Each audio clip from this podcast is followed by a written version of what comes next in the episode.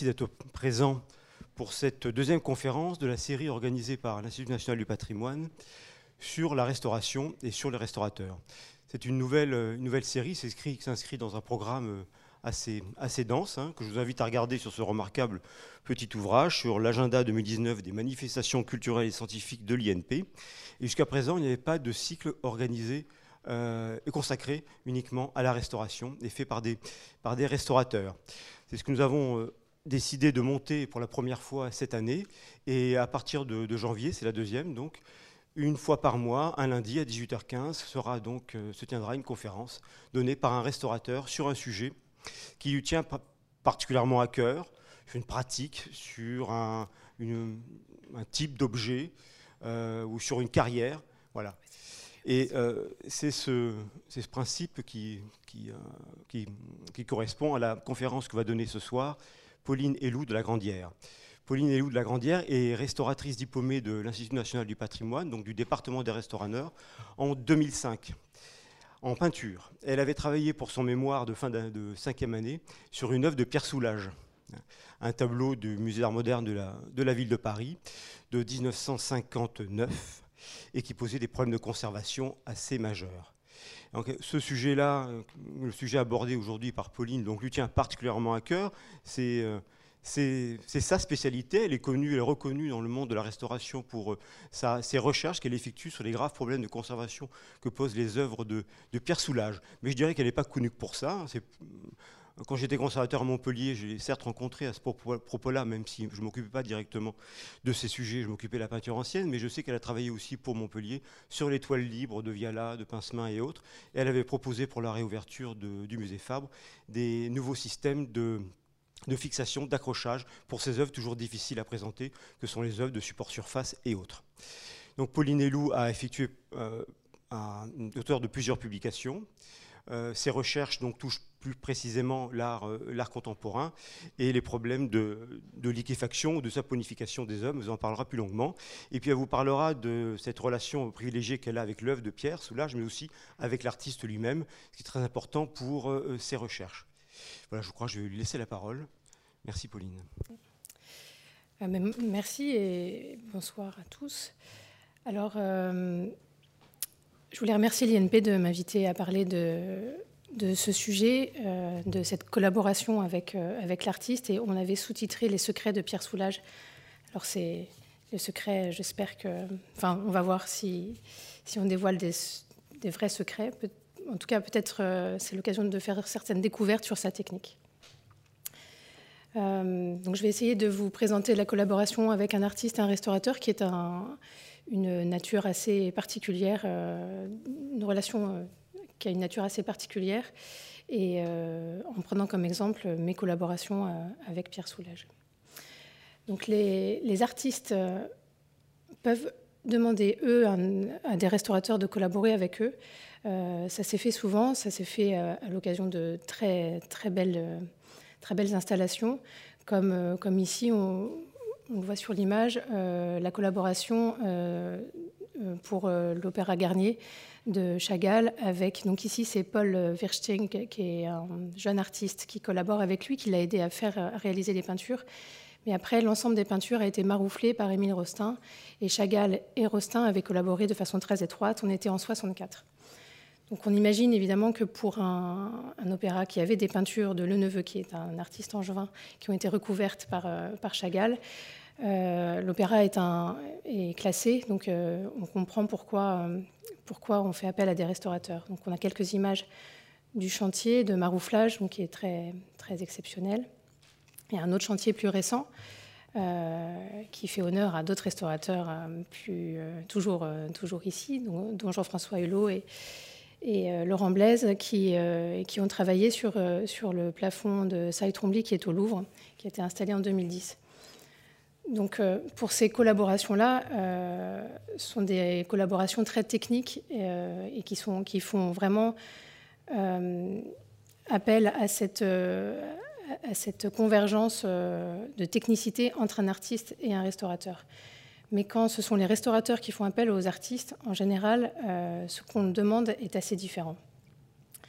Donc en quelques mots, pourquoi faire appel à un artiste? D'abord pour enseigner sur la technique d'exécution qui peut être particulière, surtout pour des œuvres contemporaines. Et donc on a besoin d'avoir ces renseignements quand on a des problèmes de conservation qui sont vraiment liés aux matériaux de l'œuvre. On demande à un artiste de participer quand il s'agit de remplacer ou de refaire un élément, ce qui pose évidemment beaucoup de problèmes pour les installations d'art contemporain. Et enfin, pour valider une restauration. Donc tout ça se fait dans l'idée de respecter l'intention artistique pour que la restauration soit au plus proche de ce qu'a voulu faire l'artiste. Donc il y a une méthodologie qui existe pour ça, pour travailler avec l'artiste. Dans les années 90, à New York, à la Menil Foundation, il y a eu un programme d'interview d'artistes. Donc, il y a énormément d'artistes qui ont été interviewés dans ce programme. Donc là, j'ai mis ceux que nous connaissons mieux, les Français, donc Armand, Tingly ou Jasper Jones, parce qu'il a travaillé à Paris. Et donc, on a toute une base de données déjà d'interviews d'artistes. Je suis obligée, évidemment, de citer l'INCCA, qui est un International Network for the Conservation of Contemporary Art, qui est un gros réseau de restaurateurs international. Au sein de l'INCCA, il y a beaucoup d'interviews d'artistes qui sont aussi récoltées. Et il y a une branche française qui s'appelle l'INCCA-F, qui travaille aussi sur ces sujets. En ce moment, l'Europe finance un très gros groupement de thèses sous le sigle NACA, New Approaches in the Conservation of Contemporary Art. Donc cet ensemble de thèses est très, très impliqué sur les collaborations avec l'artiste. Et donc, il y a en ce moment une thèse qui va se terminer, je pense, dans 2 ans, sur les interviews des artistes, qui se fait donc financée par l'Europe.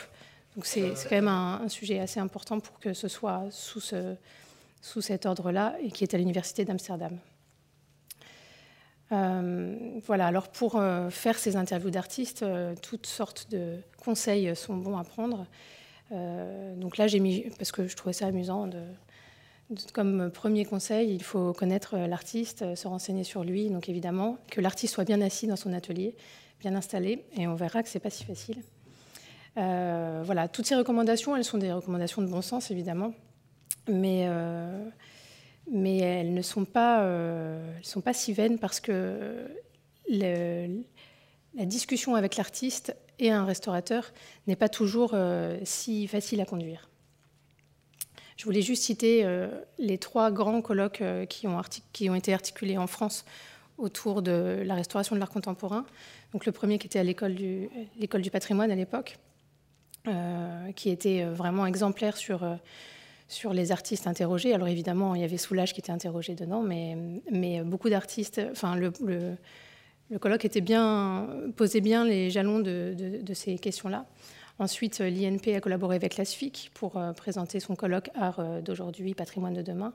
Et plus récemment, l'INHA a également réalisé une réunion. En permanence, en fait, ces questions ressortent. Donc, l'École des Beaux-Arts de Tours fait souvent le tour de la question, et essentiellement en sculpture, puisque c'est la spécialité de l'École de Tours. Évidemment, l'INCCA-F organise aussi beaucoup de questions sur l'obsolescence en art contemporain, mais c'est un autre sujet. Et je voulais citer aussi les boîtes d'artistes qui ont été réalisées à partir des années 90 en collaboration avec l'École du Louvre et le C2RMF. Ce sont des récoltes faites par les étudiants de l'École du Louvre autour des matériaux des artistes. Donc, dans la boîte d'artistes, il y a, parce que c'est toujours conservé au C2RMF, un certain nombre d'échantillons qui illustrent la pratique de l'artiste, et évidemment l'interview de l'artiste. Donc là, ce sont des collaborations qui permettent de documenter l'œuvre. Soulages a collaboré beaucoup avec les restaurateurs. D'abord, Soulages, c'est un technicien. Donc, comme un technicien, il s'est intéressé aux matériaux et aux phénomènes physiques qui sont en jeu. Il était très ami avec Marc Havel, qui était ingénieur chez Lefranc-Bourgeois.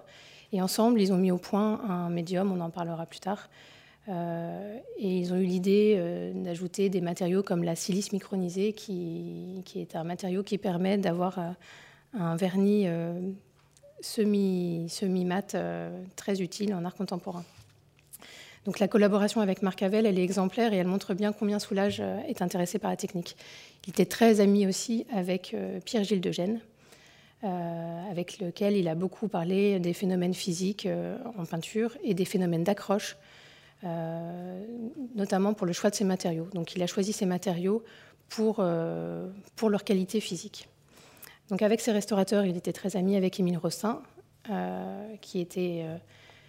je ne sais pas si je suis obligée de mettre un sous-titre ici, mais c'était un très grand restaurateur de support, surtout, qui a eu beaucoup de collaboration avec les artistes, qui s'est énormément intéressé au processus de création des artistes et au choix des matériaux. Avec Soulages, ils ont eu une relation très amicale et très poussée. C'est Soulages qui l'a décoré, qui lui a remis la Légion d'honneur quand il a été décoré. Donc, ils ont une relation continue, très, très intime. Et donc, Émile Rostin a donné des conseils de conservation à Soulages et des conseils de restauration aussi, puisque ponctuellement, il est arrivé à Soulages de faire quelques restaurations. Et sous les conseils de Rostin, il a utilisé des matériaux propres à la restauration, donc des couleurs. Plutôt que de repeindre à l'huile, il a repeint avec des couleurs pour la retouche, des maïmeries. Donc on doit beaucoup à ces collaborations aussi pour ces petits aspects-là. Mais c'est vraiment une collaboration entre eux qui n'est pas vraiment liée aux altérations des œuvres, mais surtout à l'intérêt pour la technique. Ponctuellement, il a quand même fallu traiter certaines peintures. Donc cette peinture-là a été rentoilée par Rostin. Donc on voit que c'est un rentoilage Rostin avec la petite étiquette. Mais après, je le sais aussi parce que Soulages me l'a confirmé. Rostin savait rentoiler à la colle de pâte des peintures avec des empâtements et le rentoilage est exemplaire et durable et sans aucun problème aujourd'hui. Donc c'est un très bel exemple aussi de réussite pour cela. Un autre restaurateur, Jean-Paul Ledeur, est connu des restaurateurs d'art contemporain aussi. Alors, il est en photo ici avec une œuvre de Klein, puisque Jean-Paul Ledeur a le droit de refaire des IKB. Donc, il a le droit de refaire le bleu que Klein a mis au point avec Adam, on en parlera après. Et Soulages a fait appel à Jean-Paul Ledeur pour les problèmes de support qu'il avait. Et donc, on voit au dos de certaines œuvres, là, c'est une œuvre qui est à Oslo. Il y a 6 tableaux à Oslo et 4 ont l'autocollant Jean-Paul Ledeur au dos, sans avoir trop d'indications supplémentaires. Je ne sais pas si Jean-Paul Ledeur est venu à Oslo, mais c'est des restaurations qui sont assez minimes. Donc, à mon avis, c'est plutôt lui qui s'est déplacé. Voilà pour ces collaborations-là. Je présente le tableau de Montpellier, de 59 aussi, qui a été restauré par Ledeur parce qu'il avait des problèmes de soulèvement.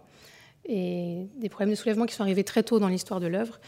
Et du coup, Soulages a demandé à Ledeur de faire un doublage. Donc le doublage n'est pas du tout avec les mêmes matériaux que ceux que Rostin utilisait.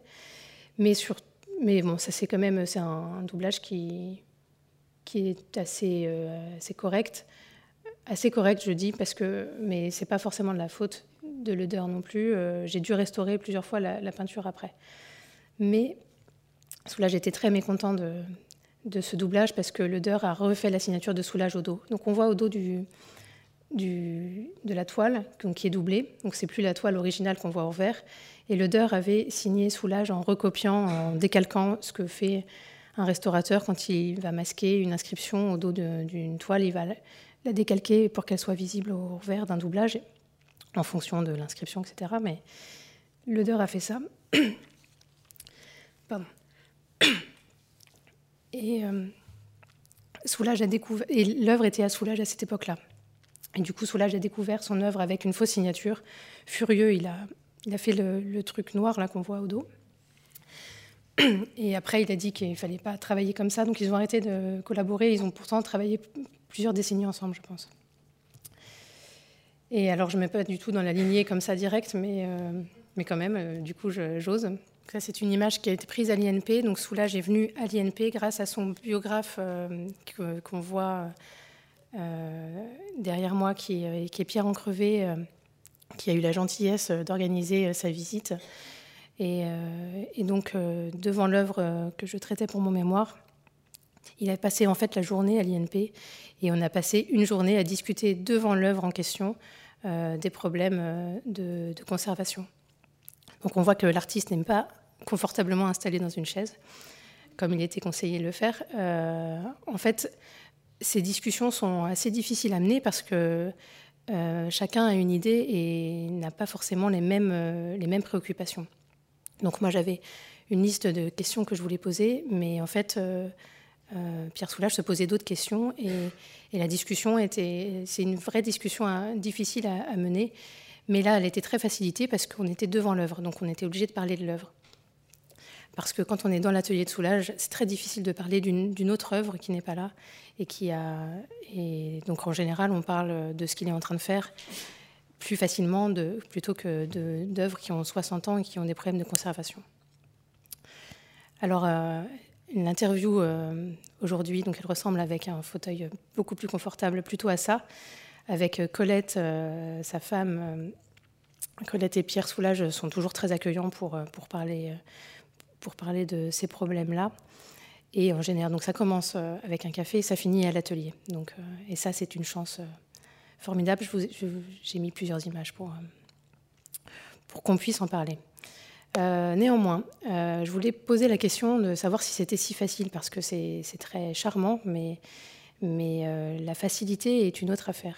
Et la collaboration avec un artiste, elle ressemble aussi à un travail pluridisciplinaire. Les restaurateurs savent bien le faire avec les scientifiques, mais avec un artiste, c'est aussi une question. J'ai voulu réfléchir autour d'un cas sur cette question pluridisciplinaire à laquelle on peut être confronté avec un artiste. On travaille aussi en collaboration avec un conservateur ou un commissaire d'expo ou un collectionneur. Donc nous-mêmes, et aussi on a cette collaboration avec le régisseur ou celui qui est responsable de la production. La concertation pluridisciplinaire, elle est nécessaire pour définir qui fait quelque chose, pourquoi faire, et pour conduire à une prise de décision, pour qu'on puisse savoir quoi faire dans le cas d'une restauration. Alors je vais éclaircir un peu le propos parce que là c'est peut-être un peu confus. Pour une œuvre qu'on doit présenter, nous avons des exigences de présentation. Elles sont définies par l'artiste en premier, qui va dire « je veux que cette œuvre soit présentée de telle façon », par le commissaire d'exposition, par exemple, ou le conservateur, ou le collectionneur, qui, lui, voudrait que l'œuvre soit présentée de telle façon. Le restaurateur aussi peut avoir ses exigences. En général, le restaurateur, il a plutôt des exigences de conservation, mais elles sont aussi partagées par le conservateur, évidemment, par le régisseur, mais évidemment par l'artiste. Ces exigences-là, elles doivent être articulées avec des contraintes techniques d'exposition, donc que chacun peut définir. On ajoute aussi les techniciens qui sont les plus à même de pouvoir donner ces contraintes. Et enfin, il faut les juguler avec les contraintes techniques intrinsèques à l'œuvre. Et tout ce travail, donc évidemment l'artiste, enfin à peu près tout le monde doit pouvoir les définir. Tout ce travail-là montre bien combien il est difficile d'articuler les exigences de chacun. J'ai mis comme exemple. Donc, et tout ça pour aller vers le respect de l'intention artistique dont je parlais initialement. Donc, j'ai mis comme exemple cette exposition d'une peinture de 86, d'un très grand polyptyque. Il fait 7,24 m de long, qui est en 4 parties. Ce sont 4 châssis qui sont assemblés ensemble. Et ce polyptyque appartient au musée Fabre à Montpellier. Donc, au musée Fabre, il est exposé contre le mur, sur un mur blanc. Mais Pierre Soulages voulait l'exposer pour une exposition c'est l'exposition inaugurale du musée Soulages à Rodez. Il voulait présenter cette œuvre sur des câbles suspendus à distance d'un mur noir dans une pièce noire. Donc 7,5 m de long et 4 châssis. Donc toutes les contraintes techniques, elles étaient bien identifiées. pour sa pièce noire, en fait, l'éclairage va sur un mur en face du polyptyque. C'est le mur blanc qui est en face du polyptyque qui est éclairé, et le reflet du mur blanc va sur l'outre noir. Où là, on voit toute la pièce noire, donc qui est évidemment beaucoup plus tamisée quand il ne s'agit pas de cette photo. Donc là, on était en cours d'installation, et je vous donne le contexte. C'était quelques heures avant l'ouverture du musée. Le polyptyque est arrivé avec des déformations sur la toile. Donc là, on voit des déformations, mais c'est même pas une lumière rasante, c'était les conditions d'exposition. Donc évidemment, il était inacceptable de pouvoir présenter cette œuvre comme ça. Mais l'installation sur les câbles avait déjà demandé 2 ou 3 heures. Donc on n'avait pas du tout le temps pour tout démonter et remonter différemment. Et la toile était déformée. Le musée Fabre a imposé qu'un restaurateur agréé travaille sur l'œuvre. Pierre Soulages voulait absolument que ce soit son assistant qui travaille sur l'œuvre, parce que c'est un très grand format, et c'est lui qui connaît bien sa technique, et surtout cette technique d'accrochage sur les câbles. Donc on avait cette question de concertation pluridisciplinaire qui s'est posée. Donc ça a été assez difficile à mener, parce que tout le monde connaissait bien sa partie, et du coup, sous la pression, c'est assez difficile de réussir à bien s'écouter. Alors surtout quand un restaurateur arrive en disant... On va commencer par un constat d'état.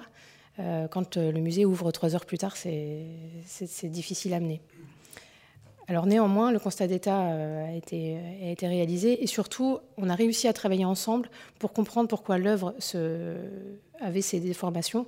Ce n'était pas une question de toile sur le châssis, c'était une question de flèche des châssis à cause de la portance des 7,5 mètres sur les deux câbles. Normalement, quand on est accroché au mur, en fait... Il y a des accroches sur tout le long des châssis. Et là, il y avait des accroches que sur les parties latérales. On voit le gant blanc là sur un côté, donc on voit bien la partie latérale, la seule qui est accrochée. Donc, il fallait soutenir la toile, mais elle était accrochée à distance dans une pièce noire. Et on n'avait pas le droit de mettre ce qu'on est en train de faire là en bas, un petit poteau en dessous, parce qu'on n'aurait pas respecté l'intention artistique. On a réussi à trouver, donc on a travaillé ensemble. Donc là, on voit devant, derrière l'assistant, le technicien. Et donc moi, j'ai pas fait grand-chose parce que j'étais pas la plus à même de travailler sur ces questions-là.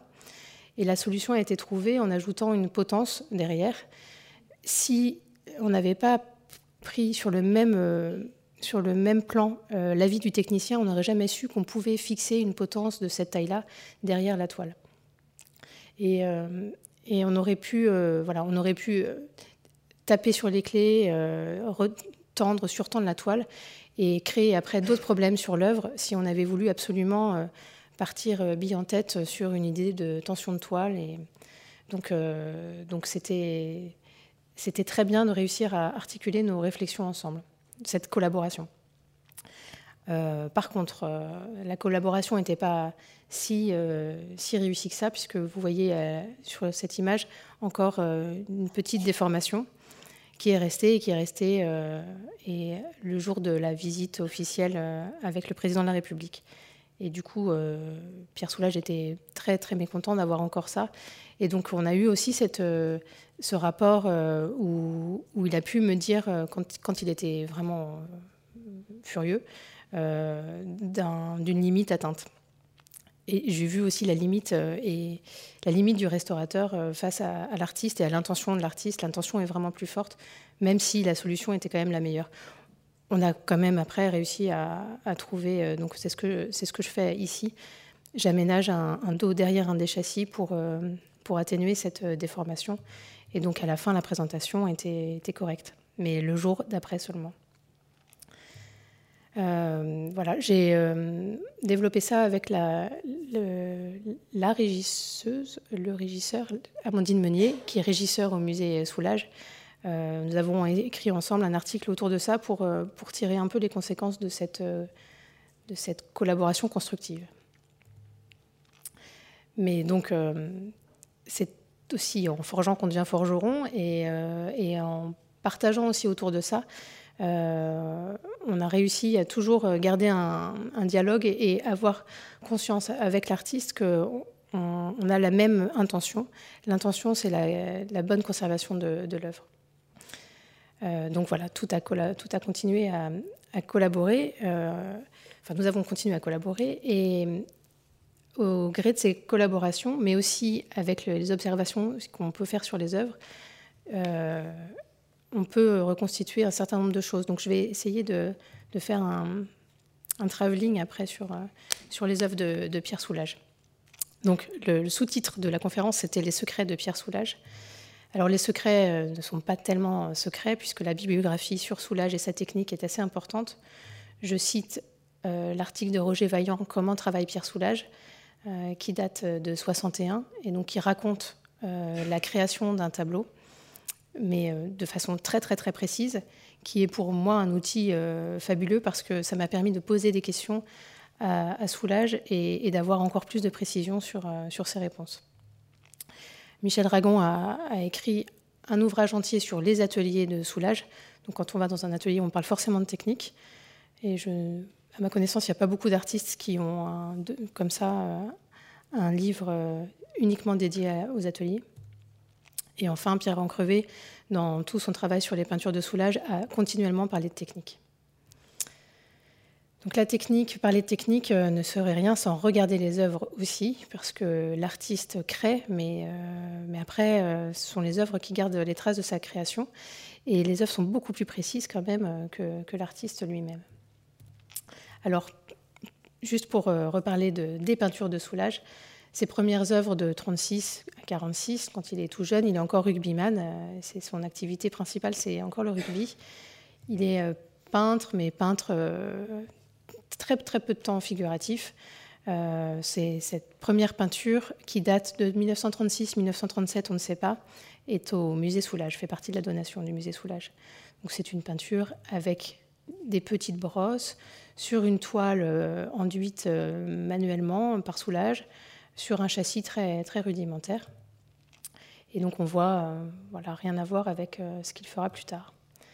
Je présente rapidement les altérations que peut avoir cette peinture-là, mais voilà, ce sont des problèmes très, très normaux pour une peinture qui a été mal conservée. Donc elle a eu des problèmes de toile, un peu usée dans les angles, des problèmes de tension, un peu de poussière. Et en dépoussiérant, au revers, on pouvait lire Soulages le 30 mars 38, alors que la mémoire de Soulages, ça doit être 36 ou 37. Donc l'œuvre parle toujours beaucoup mieux que le souvenir de l'artiste néanmoins. Voilà la fin de la restauration.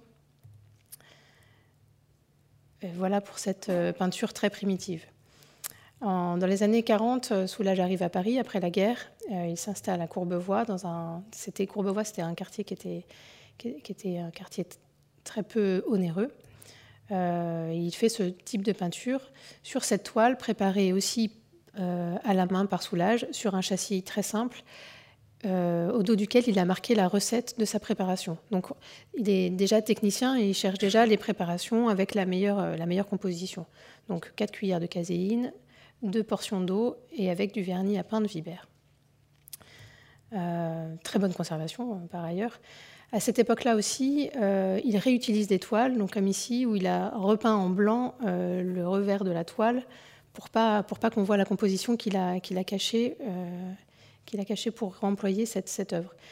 À cette époque-là, Soulages faisait venir de l'Hérault du vin. Son beau-père était vigneron, donc il échangeait le vin qui venait de l'Hérault avec des matériaux pour peindre.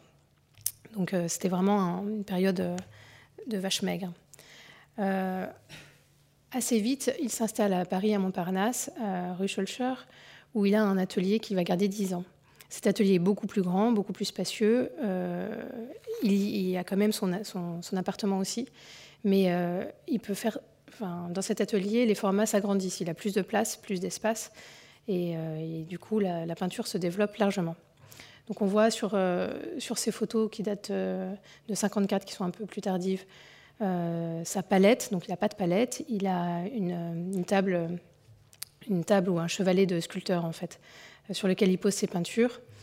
Et donc on voit tous ces éléments techniques. Il utilise des toiles préenduites, c'est plus lui qui fait les préparations des toiles. Il a une molette en verre pour broyer ses pigments. Donc on a ce côté très artisan, artisanal, qui lui est très cher. Des brosses et des spaltères, donc qu'il achète mais chez un peintre en bâtiment et par un peintre en beaux-arts. Des spatules. Et quand on regarde de plus près ces images, bon, évidemment, il utilise déjà beaucoup le noir, mais voilà, il a beaucoup une multicité d'outils et de médiums et d'essais. Voilà, cet atelier donné sur le cimetière de Montparnasse. Donc les œuvres de ces dates-là, par exemple celle-ci de 49, je vous l'ai mise parce que je l'ai traitée chez les gens qui l'avaient achetée à l'époque, où ils habitaient dans cette maison dessinée par Le Corbusier. Et le seul tableau qu'il y avait dans cette maison de Le Corbusier, c'était Soulages. Je mets ça parce que ça traduit aussi toute une époque qui a été très vivante, où toutes ces personnes-là se sont croisées. Donc, sur cette peinture de 49, donc là, on la voit en traitement in situ. Elle était en très bon état, à part un petit accroc. Pardon. Donc voilà, c'est une partie d'histoire de l'art aussi qui est donnée par ces œuvres. Une autre peinture de 49 qui est au musée Soulages. Donc on voit un châssis fixe, une toile qui est une toile qualité beaux-arts, mais celle-ci a été utilisée plusieurs fois par Soulages, où on a une succession de couches de peinture. Donc il est quand même encore avec une économie de moyens, où il utilise, réutilise, surexploite les mêmes matériaux, faute de moyens. Sur cette peinture de 1950, on a un des premiers châssis à clé qu'utilise Soulages. Elle est au musée de Nantes. Donc, on a un tournant où les matériaux s'améliorent. Et au dos de certaines toiles, à partir de 54, on a déjà les tampons des fournisseurs. Donc là, les choses changent et Soulages a les moyens de se fournir chez un marchand de couleurs pour des toiles préenduites, plutôt que de passer du temps à préparer lui-même les toiles. Il faisait les mêmes préparations que Hartung, qui lui avait appris à enduire des toiles. Il a moins de temps pour faire ces choses-là et du coup plus de moyens pour acheter ces toiles préenduites. On voit au dos de cette toile-là le tampon qui se voit en fait, qui est très visible, qui est le tampon de Lefebvre-Foinet. Je fais un tout petit point sur les fournisseurs de Soulages, parce que Soulages est quelqu'un de très fidèle. Donc dans les années 50, il s'est fourni chez Lefebvre-Foinet et chez Adam pour certains matériaux différents, notamment pour certains châssis, pas pour les toiles, et pour les couleurs. Et petite anecdote, en allant chez Adam avec deux de ses amis, qui étaient Fred Klein et Marie Raymond, leur fils était avec eux, et leur fils était ébloui chez Adam devant le pigment bleu. Et donc c'est comme ça que c'est grâce à Soulages que Yves Klein et Édouard Adam se sont rencontrés et ont mis ensemble au point l'IKB. Soulages s'est fourni aussi chez Sennelier, aussi chez Marin. Il achète aujourd'hui ses châssis chez Chassitech. Donc on a une constance chez Soulages. Sa constance, ce sont des matériaux de bonne qualité. Et vraiment, vraiment c'est un souci important pour lui. J'avance dans les années 60. En 57, Soulages emménage dans un nouvel atelier rue Galande. Donc il quitte Montparnasse et il arrive dans le 5e arrondissement. Pas très loin, il garde les mêmes fournisseurs. Son atelier est très lumineux, avec des fenêtres de chaque côté, en fait. J'ai pris comme repère entre ces deux photos la petite échelle qu'on voit au fond. Et donc, on voit qu'on a des fenêtres à gauche et des fenêtres à droite. C'est un vrai problème dans un atelier d'avoir cet éclairage de chaque côté, parce qu'on n'a pas beaucoup de place pour stocker les toiles. Donc, les toiles étaient stockées contre les vitres. Et j'aurai peut-être l'occasion d'évoquer les mauvaises conditions de conservation contre une vitre dans un atelier pas toujours très chauffé. D'autant que Soulages a un certain stock de toiles, donc il garde ses toiles anciennes et qu'il n'a pas encore vendues et qu'il a toujours gardées d'ailleurs, parce que la donation au musée Soulages a montré combien il avait des toiles anciennes. qu'il avait toujours conservé. Et on voit dans cet atelier des très grands formats. Donc Soulages fait quasiment 2 mètres. Donc les toiles qu'on voit derrière sont beaucoup plus grandes que lui. Donc on arrive dans les formats auxquels on est plus habitué maintenant. Il travaille toujours sans sa palette, enfin en tout cas avec une palette au sol. Il commence sa peinture au sol et il finit en général à la verticale. Il utilise des toiles pré-enduites. Donc là, on a l'histoire qui est racontée par Roger Vaillant, qui raconte vraiment tous les détails techniques, même ce qu'il fait pour contraindre une préparation qui est trop grasse sur la surface. Et donc ce sont des préparations sur lesquelles j'ai travaillé plus tard en restauration. Donc c'était un détail très intéressant. Donc voilà, du sol avec des spatules. Il étire en fait, il travaille dans le frais et il étire, il met une sous-couche d'une couleur claire par-dessus une couche noire et ces couches se mélangent ensemble. Et du coup, en tirant, la couche sous-jacente apparaît. Voilà. On commence à avoir dans ces années-là aussi la trace de l'outil qui reste visible sur la surface peinte. Donc, dès la fin des années 50, et cette trace-là aura plus d'importance plus tard. Donc, comme je suis à l'INP, je présente cette peinture que j'ai restaurée ici, où on voit très bien cette technique d'arrachage et de mélange dans le frais des masses de peinture. Au dos, il y a des déformations qui correspondent aux empâtements, qui ne sont pas des déformations, ce ne sont pas des altérations, mais bien des déformations qui sont liées à la technique. Et Soulages le dit lui-même, les déformations, elles arrivent tout de suite quand je peins la toile, pour empêcher d'avoir des problèmes avec son châssis et la présence de son châssis. Très tôt, il double son châssis d'une baguette en bois pour augmenter la distance entre la toile et le châssis. Donc très tôt, il a ce souci de la conservation et pour ses œuvres, et il fait des installations de bon sens de façon systématique après. Voilà, ces œuvres qu'on a vues là, réalisées rue Galande, ont été exposées à la Galerie de France. Je mets juste cette image parce qu'il y a le tableau du musée d'art moderne de la ville de Paris et celui de Montpellier aussi sur la même image. Dans les années 60, toujours dans cet atelier, la peinture de Soulages devient fluide. Donc il change complètement son médium. Il est moins intéressé par la trace de l'outil que par le mouvement du geste de la peinture. Donc c'est très très différent. Pour ça, c'est une nouvelle technique avec de nouveaux liants. Donc dans cette magnifique reportage photographique de Paris Match, on voit Colette qui s'affaire à l'arrière pour ranger l'atelier. Donc ça, c'est tout à fait posé parce que jamais elle n'a fait ça. Mais on voit bien la fluidité du médium et les changements de pratique. C'est quand même super comme image. On voit aussi que les vieilles toiles sont encore conservées dans l'atelier. Et donc souvent face contre vitre. Voilà. On voit sur cette image des grands barils qui sont les barils dans lesquels Pierre Soulages fait broyer son noir spécifiquement pour avoir la taille du grain qui lui convient pour garder ou pas une fluidité ou la trace de l'outil. Donc sur cette peinture de 67 qui est vraiment emblématique de ces années-là, on a des coulures qui sont liées à la technique et qui ne sont... Je le mets parce qu'après, je parlerai de coulures en altération. Donc là, on a des coulures qui sont vraiment... qui font partie de l'intention artistique. Il y a très peu de peintures avec des coulures chez Soulages, il y en a 3. Mais voilà, ces 3, elles sont identifiées.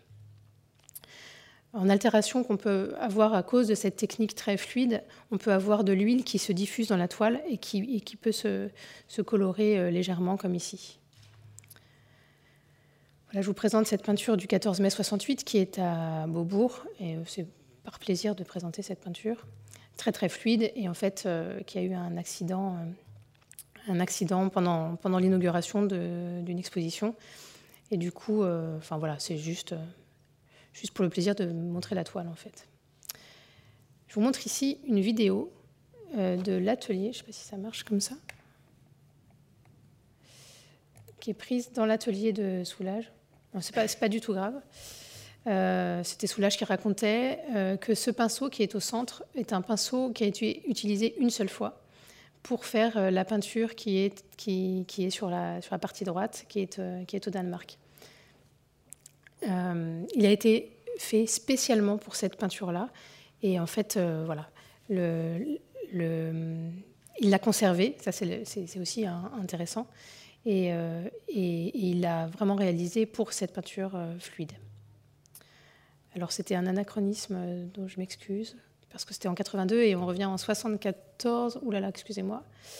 Dans les années 70, à la fin des années 70, en 79, Soulages change à nouveau de technique et quitte la peinture fluide et lisse pour revenir à une peinture en pâte qui laisse une trace. Donc là, sur cette grande peinture qui fait 4,5 mètres de long, qui est à Beaubourg aussi, ce n'est pas un polyptyque, mais la peinture est quand même divisée en trois parties.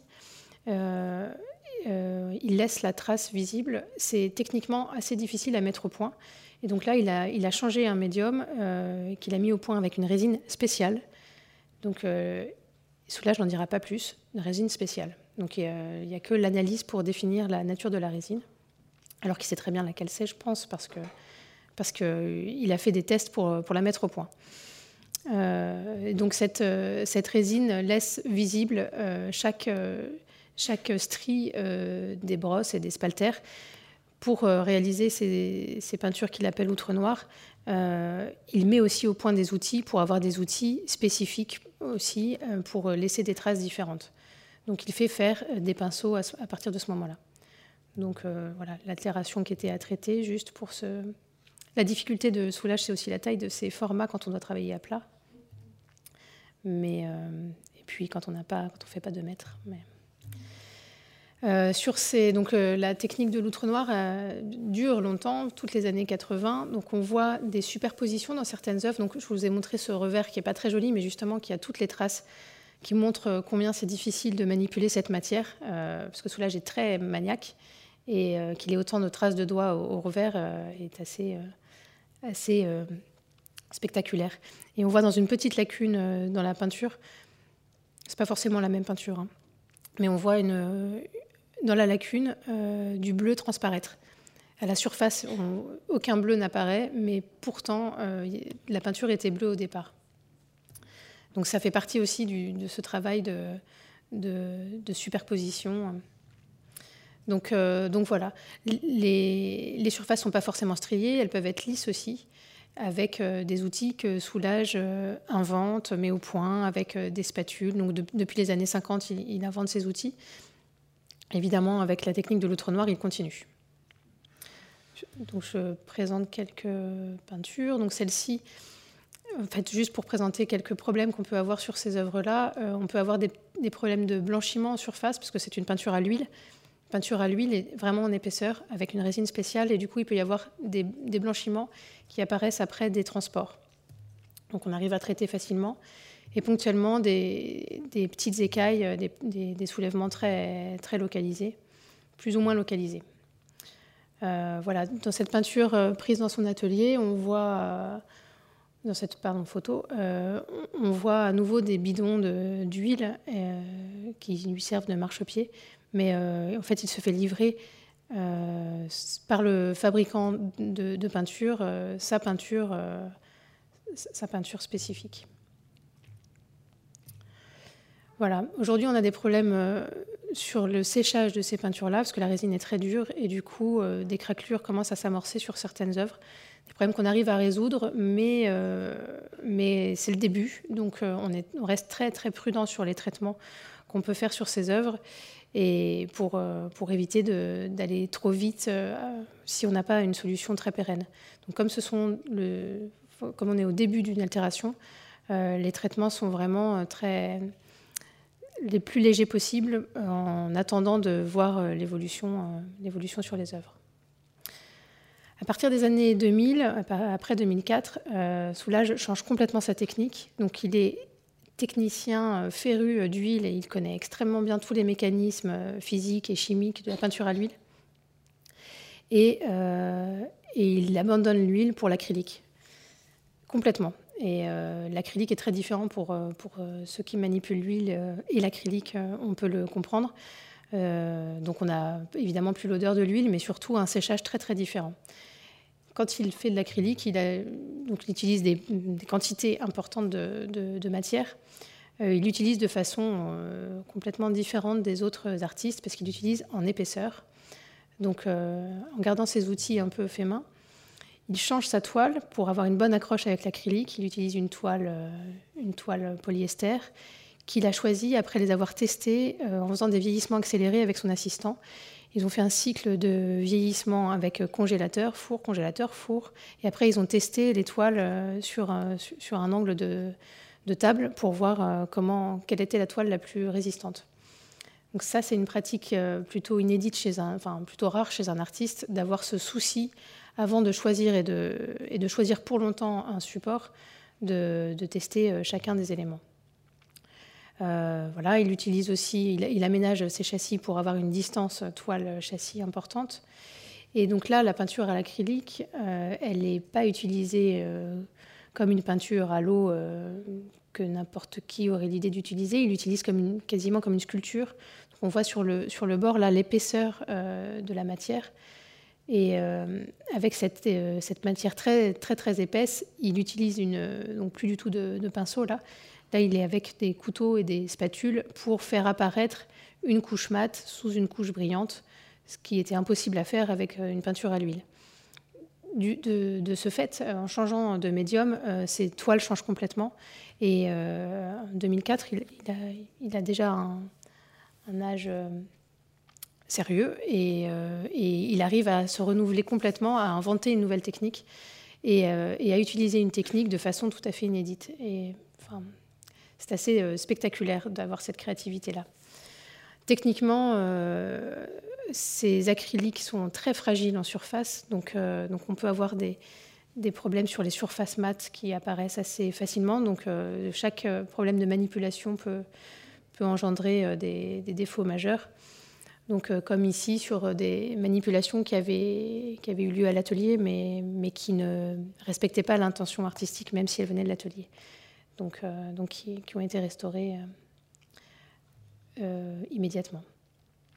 Donc, on n'a aucune altération, sinon sur ces peintures, on a des phénomènes de séchage qu'on connaît mal, mais comme Soulages a utilisé l'acrylique, comme personne... On verra plus tard ce que donne le vieillissement de ces œuvres. Je n'ai pas insisté du tout sur la partie, parce que je voulais qu'on parle de sa technique et qu'on le voit travailler, mais on a un problème à la fin des années 50 que j'ai appelé la maladie de Montparnasse et que je vais vous présenter. Donc, cette maladie, elle s'illustre très bien avec cette peinture qui est en Finlande, qui a été achetée très tôt dans les années 60 par cette collection en Finlande. Et toutes les œuvres de cette collection sont en bon état, à part cette œuvre-là. Donc ce n'est pas un problème de climat dans le musée. Et cette œuvre, elle présente des dégradations qu'on voit ici en surface. Tout ce qui apparaît vraiment comme des empâtements, en fait, ce sont des soulèvements. Et donc... ces soulèvements sont de cet ordre-là. C'est la peinture la pire qui puisse exister. On n'a pas de peinture aussi mal conservée ailleurs. Mais ce n'est pas la seule. On a des moindres problèmes de conservation, mais néanmoins des problèmes sur cette peinture donc, qui faisait partie qui était le sujet de mon œuvre de mémoire, mais aussi sur d'autres peintures comme celle-ci qui est à Saint-Étienne ou celle-là qui est à Düsseldorf. En réalité, ces peintures sont assez nombreuses, donc je remontre celle de Montpellier parce qu'elle fait partie de ces peintures qui ont ce problème à la surface de la préparation, entre la couche de peinture et la préparation.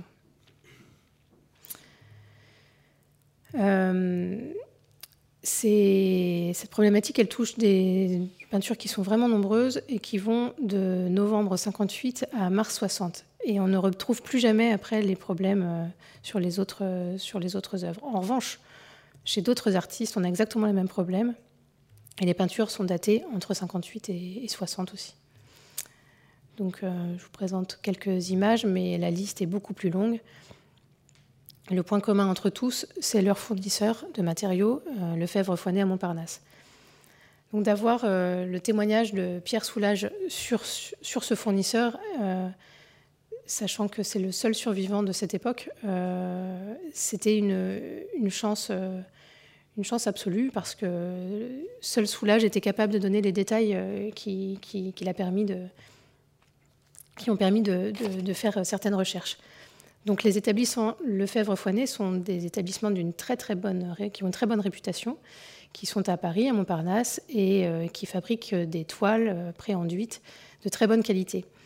Donc tout le monde va chez Lefebvre-Foinet parce que les toiles sont de très bonne qualité.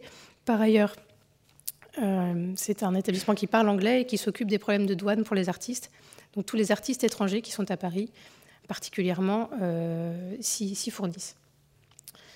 Donc les toiles sont... Donc là, c'est une image de Lefranc-Bourgeois, mais le principe de la préparation est le même.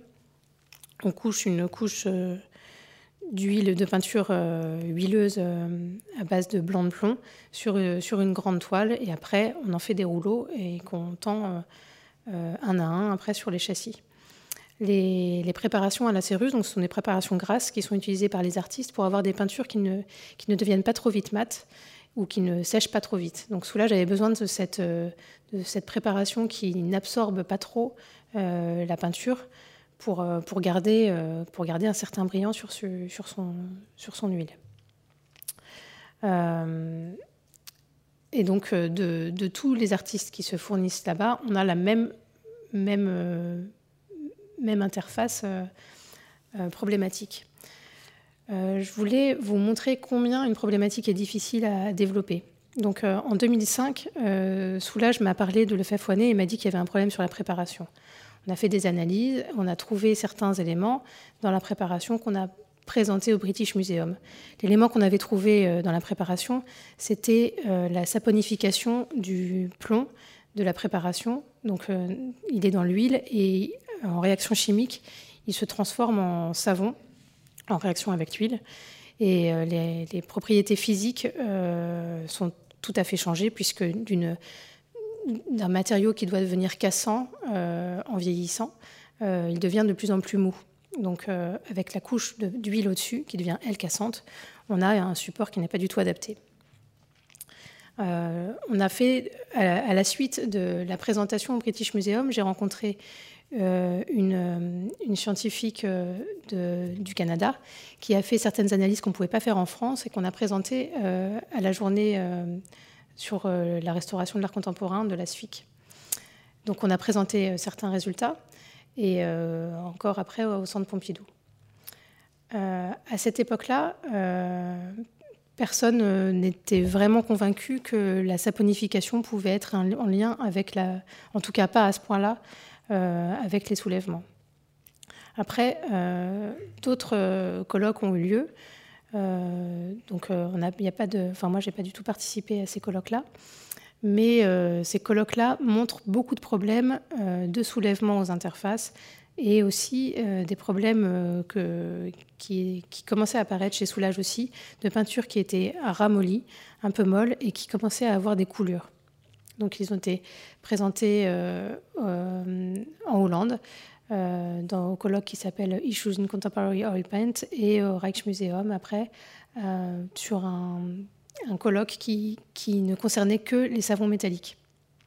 Au colloque du Rijksmuseum, j'ai rencontré des scientifiques qui vraiment pensaient que les savons métalliques ne pouvaient pas faire ces défauts-là, et avec lesquels on travaille maintenant. Donc, participer à ces colloques, c'est un travail titanesque pour un restaurateur indépendant, parce que c'est un travail titanesque, mais surtout bénévole, mais qui permet de faire avancer ces questions-là.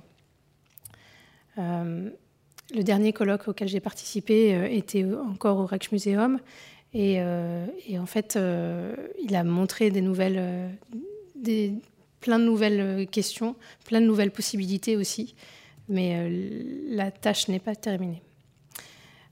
notamment pour les problèmes de reliquéfaction des peintures. Donc là, je vous présente une peinture qui est aux abattoirs à Toulouse, qui a des problèmes de soulèvement, mais aussi des problèmes de déformation. Donc on voit sur la peinture en lumière rasante, la photo en lumière rasante, des vagues sur le bord de la peinture qui ne sont pas liées à l'intention artistique de Soulages, mais qui sont bien un comportement de la peinture.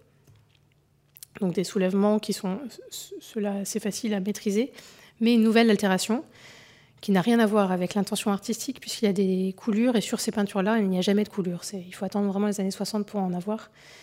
Et donc ces coulures, en fait, n'étaient pas présentes sur les constats d'état précédents. Et en les comptant, il y en avait 94. Donc je les ai enregistrées pour les mesurer et pour les constater. Et pour l'instant, en fait, on n'a pas de solution à proposer vraiment, à part de supprimer ces coulures. Donc on arrive à les enlever, mais on n'arrive pas à stopper le phénomène et à empêcher que le phénomène ne se propage. Donc là, c'est le cas sur une autre peinture où elles ont été enlevées ensuite. Sur cette peinture de Tempéré, donc en Finlande, que je vous ai présentée tout à l'heure, on a ces terribles soulèvements et des coulures aussi qui coexistent. Les coulures, elles existent chez d'autres artistes, chez Karel Appel, chez Georges Mathieu, donc elles ne font vraiment pas partie de la technique au départ, au tube de Mathieu quand il applique sa peinture. Donc ça apparaît chez Mathieu comme quelque chose de vraiment très, très, très, très visible. Mais aujourd'hui, donc, on n'a pas de solution vraiment pérenne pour ces traitements. Donc on travaille avec les collections, avec Soulages aussi, pour trouver pourquoi, pour certaines œuvres, ces altérations sont arrivées avec cette ampleur-là, et surtout comment les traiter. On travaille, donc c'est encore un peu pluridisciplinaire, parce que la part des scientifiques est capitale. Parce que le diagnostic, ce sont les scientifiques qui le feront. Donc là, sur une coupe, en image au microscope électronique à balayage, on voit des différences déjà dans la préparation. En fait, il y a vraiment plein de... Je vais passer un peu les détails très techniques, mais on a plein de transformations chimiques dans la préparation, avec des déplacements des molécules les unes et les autres dans les couches de préparation. Et donc on voit, c'est juste parce que ça illustre bien, dans les couleurs qui sont en bas, ce sont les molécules qui ont des couleurs spécifiques. Et donc on voit que les molécules qui sont en rouge, par exemple, se mettent tout en haut, et en fait elles se déplacent. Et donc la peinture est en train d'avoir une partie de la sous-couche est en train de se déplacer à l'intérieur de la peinture. Et du coup, de modifier complètement l'équilibre physique de la peinture. Et donc, on se retrouve avec une couche très, très grasse en dessous et une couche très maigre au-dessus, ce qui explique une partie des soulèvements et qui ne fait pas partie de la technique de l'artiste au départ. Et en fait, c'est grâce à ces analyses, aux témoignages de Soulages et après au nombre d'œuvres vues qu'on peut comprendre vraiment bien ce phénomène. L'analyse seule ne suffit pas. Voir les œuvres seules ne suffit pas, et le souvenir de Soulages ne permet pas d'avoir autant de précision. Donc cette peinture est en cours de traitement. Donc, sur ce petit relevé, on voit toutes les zones en soulèvement, en rouge. Enfin, on les voit sans relevé. On voit une petite coulure qui fluoresce sous UV de façon très très forte. Donc c'est la signature un peu de cette maladie de Montparnasse aussi, c'est que les fluorescences sont très très fortes sur tous les exudats d'huile qui remontent. Et on a cette fameuse déformation qui apparaît sur toutes les peintures qui ont des problèmes de coulure. Et en fait, la déformation, elle est liée à la modification chimique de la peinture, qui aussi se modifie en 3D. Et du coup, la peinture devient, s'agrandit. En fait, elle prend du volume. Et en prenant du volume, elle se déforme. Donc, c'est une déformation qui n'est pas du tout liée au support, mais qui est liée à la matière peinte. Donc pour le traitement de cette peinture, donc le traitement est en cours, on est en train de chercher un protocole, et je m'excuse d'avoir ces diapos en anglais. Pour faire ces protocoles, encore une fois, c'est une perpétuelle inventivité qui est demandée aux restaurateurs. Là, pour ramollir la peinture, on ne peut pas toucher, on ne peut pas chauffer, on ne peut pas utiliser d'humidité. Et néanmoins, si on veut rabattre l'écaille sans la casser, on est obligé de la ramollir en partie. Donc j'ai inventé une espèce d'enceinte avec des solvants, mais alors avec un mélange de solvants assez long à mettre en place pour avoir le bon mélange de solvants qui permet de relaxer la peinture blanche qui est cassante, parce que la peinture noire n'est pas cassante du tout. Et du coup, ça a été assez efficace, mais très long. En même temps, j'ai pu mettre un adhésif, mais alors un choix d'adhésif, un mélange d'adhésif qui sèche pas trop vite, mais qui colle suffisamment pour pouvoir après rabattre progressivement l'écaille jusqu'à son collage. Et en faisant cette partie de rabattage d'écailles, je me suis aperçue, c'est là où j'ai compris que la peinture avait grandi, parce qu'il y avait 2 mm de peinture en trop dans la lacune. Donc vraiment, on a une expansion de la matière qui est assez spectaculaire. Donc là, j'ai coupé une partie de la matière qui sert en fait pour les analyses, mais qui va devoir être fait si on veut rabattre toutes les écailles. Voilà. Et donc la surface n'est pas rétablie, on a encore des écailles sous-jacentes qui sont visibles, mais donc là c'est plus que 15 mois plus tard, on est à 2 ans plus tard, le traitement est toujours efficace. Donc j'avais mis une vidéo, mais en fait les vidéos ne marchent pas, mais pour finir avec Soulages dans son atelier, parce que c'était une vidéo qui présentait Soulages avec une de ses dernières œuvres, où je venais le voir pour lui parler de technique et on n'a parlé que de cette peinture.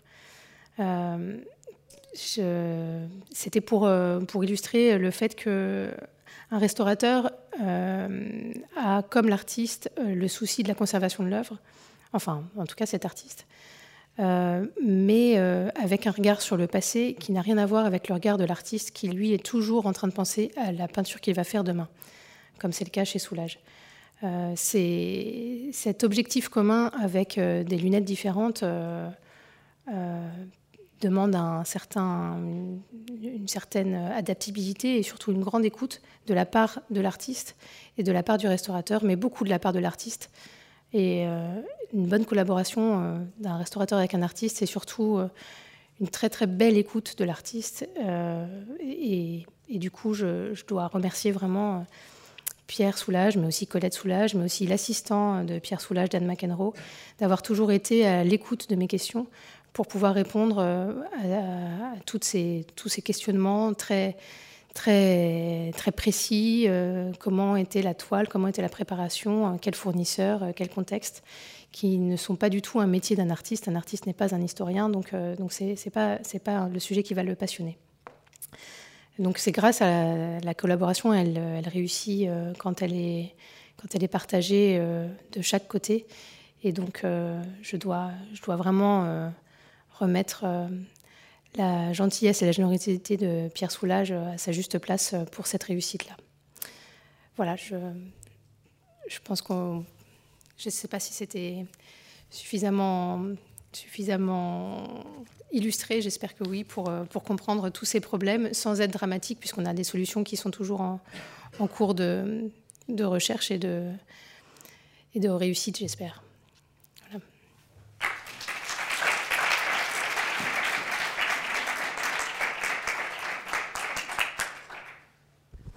Merci beaucoup, madame. C'était vraiment passionnant. Important d'aller aussi loin dans la compréhension de la technique de l'artiste. Puis vous avez montré aussi des images assez épouvantables. C'est vrai que quand on regarde certains Soulages de près, ces soulèvements sont assez terribles. Je voulais vous poser la question suivante avant de passer à la salle. Lefebvre, est-ce qu'à un moment donné, il s'est rendu compte qu'il y avait des problèmes avec les œuvres sur lesquelles...